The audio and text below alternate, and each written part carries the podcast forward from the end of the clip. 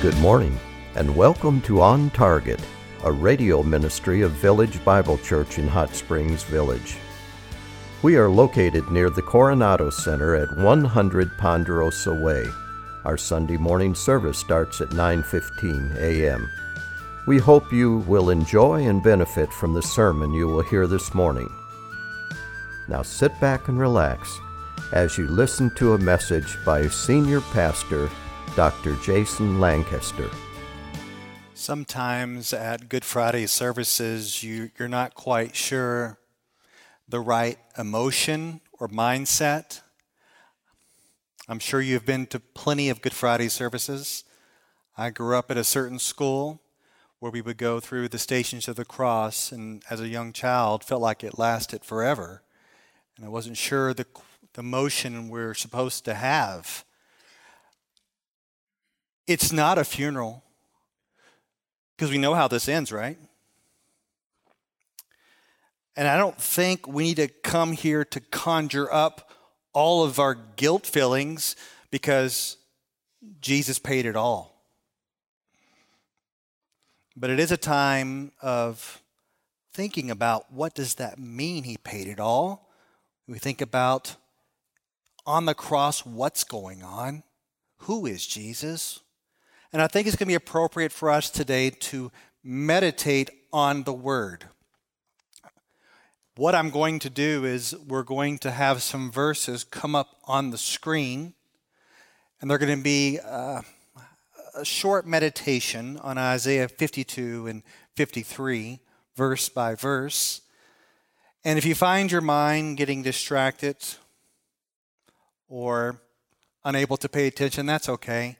Find your eyes going back to the scripture, and we are going to meditate on what does it mean that his life was laid down for us. So let's go ahead and begin. I'm going to start with Isaiah 52, and we'll start with verse 13. Isaiah 52:13. Behold, my servant will prosper. He will be high and lifted up and greatly exalted. The servant there is God's servant, Jesus, who will live a perfect life, and he will die a substitutionary death, be raised on the third day, and be high and lifted up, greatly exalted to the right hand of the Father. By the way, what we're reading happened way before any of the stuff we're talking about on Good Friday happened. It's a prophecy. It was God's plan that this would happen. Let's continue. Isaiah 52, verse 14. Just as many were astonished at you, my people, so his appearance was marred more than any man, and his form more than the sons of men. Jesus was so badly tortured and beaten up leading up to the cross that his appearance was marred more than any man. It's almost as if he didn't look human, with his flesh torn and his body bruised and bleeding at the hands of the Romans. Verse 15, thus he will sprinkle many nations. Kings will shut their mouths on account of him. For what had not been told them, they will see, and what they had not heard, they will understand. His suffering, if you notice here, will sprinkle the nations, not just Israel, but the nations. And Jesus is this priest who will sprinkle the nations so that they can be cleansed and consecrated. And kings will shut their mouths one day as they will see the suffering servant high and exalted.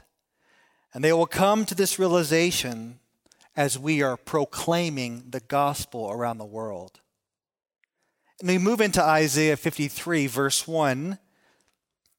Who has believed our message, and to whom has the arm of the Lord been revealed? Two questions are asked concerning belief and power. The message of God's power and the suffering servant has gone out, but who has believed it? God even predicted it hundreds of years before, but when Jesus fulfilled these prophecies, most did not believe, and most still do not believe today. For there is a wide road, and that's where many go, and there's a narrow way, and few find it. And the question we ask here today is for you. Are you on that narrow road of faith in Jesus? Verse 2, he grew up before him like a tender shoot and like a root out of parched ground. He has no stately form or majesty that we should look upon him, nor appearance that we should be attracted to him.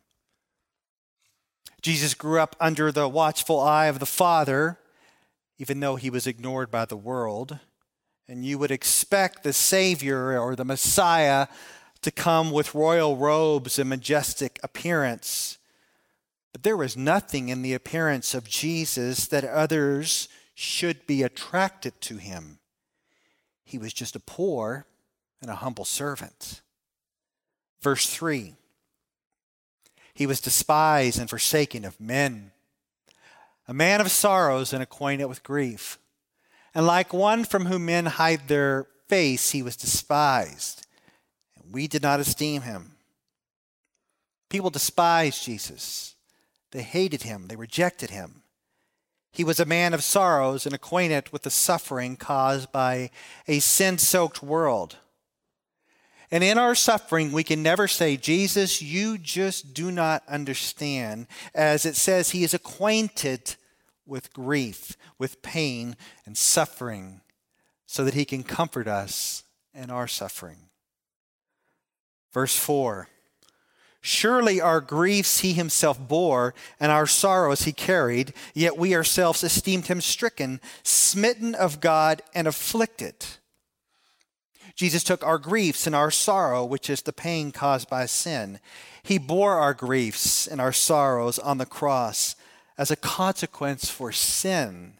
Yet people thought he was being punished and afflicted by God for his own sin. But it was the sin of sinners and not his own. He was bearing the wrath and the punishment of the Father for my sin and for your sin. My brothers and sisters, it's not that we come to Good Friday and Jesus has done his part, now you do your part. It's not that Jesus has died on the cross for your sins, and now you got to do your part and live a good life, and maybe you'll go to heaven, because I want to tell you right here and right now, we have already contributed our part, and our part was the sin parts. He bore our sin. And verse 5 says he was pierced through for our transgressions. He was crushed for our iniquities. The chastening for our well-being fell upon him, and by his scourging we are healed. I know we like to pay a lot of attention to the physical punishment of Jesus on Good Friday, but there is something greater than the physical punishment, and that is the punishment and wrath inflicted by God the Father. Jesus was the substitute who was pierced for our sins and transgressions, not his own. He was crushed by the Father for our sins and iniquities, not his own. He took on punishment and wrath for your well-being. You get peace, you get healing, you get forgiveness because Jesus was scourged and not you. Verse 6. All of us like sheep have gone astray. Each of us has turned to his own way. But the Lord has caused iniquity of us all to fall on him. Jesus is being punished for the sins of humanity. All of us are straying and foolish sheep, and we have all turned to our own sinful ways. But instead of being punished for our sin, the Lord causes the iniquity of us all to fall on him, and he is punished as a substitutionary sacrifice. So the Father is treating the sinless one like a sinner. Verse 7, He was oppressed and he was afflicted, yet he did not open his mouth. Like a lamb that is led to slaughter, and like a sheep that is silent before its shearers, so he did not open his mouth. The Lamb of God did not protest or turn away from suffering. He was oppressed and he was afflicted, yet he did not open his mouth. He was the sacrificial lamb who submissively gave up his life willingly and without a fight. Verse 8, by oppression and judgment he was taken away. And as for his generation, who considered that he was cut off out of the land of the living for the transgression of my people, to whom the stroke was due. He was falsely accused and judged and taken away to be slaughtered. They thought it was just punishment for him to be cut off and die, but the wrath and punishment that should have fell on sinners for that would have been just punishment, but instead the wrath fell on the innocent one so that the guilty, which would be us, couldn't go free through faith in Christ. Verse 9, his grave was assigned with wicked men, yet he was with a rich man in his death, because he had done no violence, nor was there any deceit in his mouth. This is such a clear prophecy. Even though Jesus never sinned, did no violence, and was never deceitful in his speech, he was still punished as a criminal. And all assumed that he would be buried like an old criminal. Yet the rich man, Joseph of Arimathea, buried Jesus in his own tomb. Verse 10. But the Lord was pleased to crush him, putting him to grief. If he would render himself as a guilt offering, he will see his offspring and will prolong his days, and the good pleasure of the Lord will prosper in his hand. The Lord took pleasure in crushing his son so that his wrath would be satisfied and he could be reconciled to a redeemed people. Who is it that killed Jesus? The Romans, you could say. The Jews, you could say. Oh, it was us, sinners, you could say. But you could also say it was the Father pouring out his wrath on his Son so that we could be satisfied, reconciled, redeemed people with him forever. Verse 11. As a result of the anguish of his soul, he will see it and be satisfied. By his knowledge, the righteous one, my servant, will justify the many, and he will bear their iniquities. The question is, was the Father satisfied with the sacrifice of his Son? Was it enough to atone for sin? And we have clearly here, it says, the wrath of God was satisfied.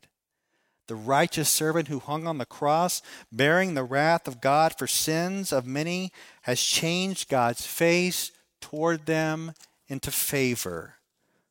And they are justified through faith in Christ, acquitted, forgiven, and counted righteous. In the last verse, verse 12, therefore I will allot him a portion with the great, and he will divide the booty with the strong, because he poured out himself to death and was numbered with the transgressors. Yet he himself bore the sin of many and interceded for the transgressors. And so after the sacrifice of the suffering servant, it says that he will be exalted, he will be held high in victory and receive the glory due him. He poured out his life unto death for you. He was counted as a sinner for you. He took the wrath of God for you. He turned away the wrath of God for you, and it comes to us, and I guess you could say our part is to worship, to praise, and exalt this suffering servant who suffered in our place so that we may live forever. Let's pray. Lord, we exalt you, we praise you, we worship you, and we extol the suffering, resurrected, and exalted servant, Jesus. Father, we thank you so much for sending your Son so that we may live. And I just ask that on this day you would impress it upon us that we are here who people who want to linger at the cross, rejoice in our salvation and praise you again and again and again on into eternity for the salvation you have bought, and you have paid it all for us. And to you, we give you all the glory and all the praise. Amen. We hope you enjoyed this message. It was preached recently at Village Bible Church. You can hear this message or let others know about it by visiting our website at vbchsv.org or call us at 922-0404. Meanwhile, have a blessed day as you walk along the way, guided by God's Word.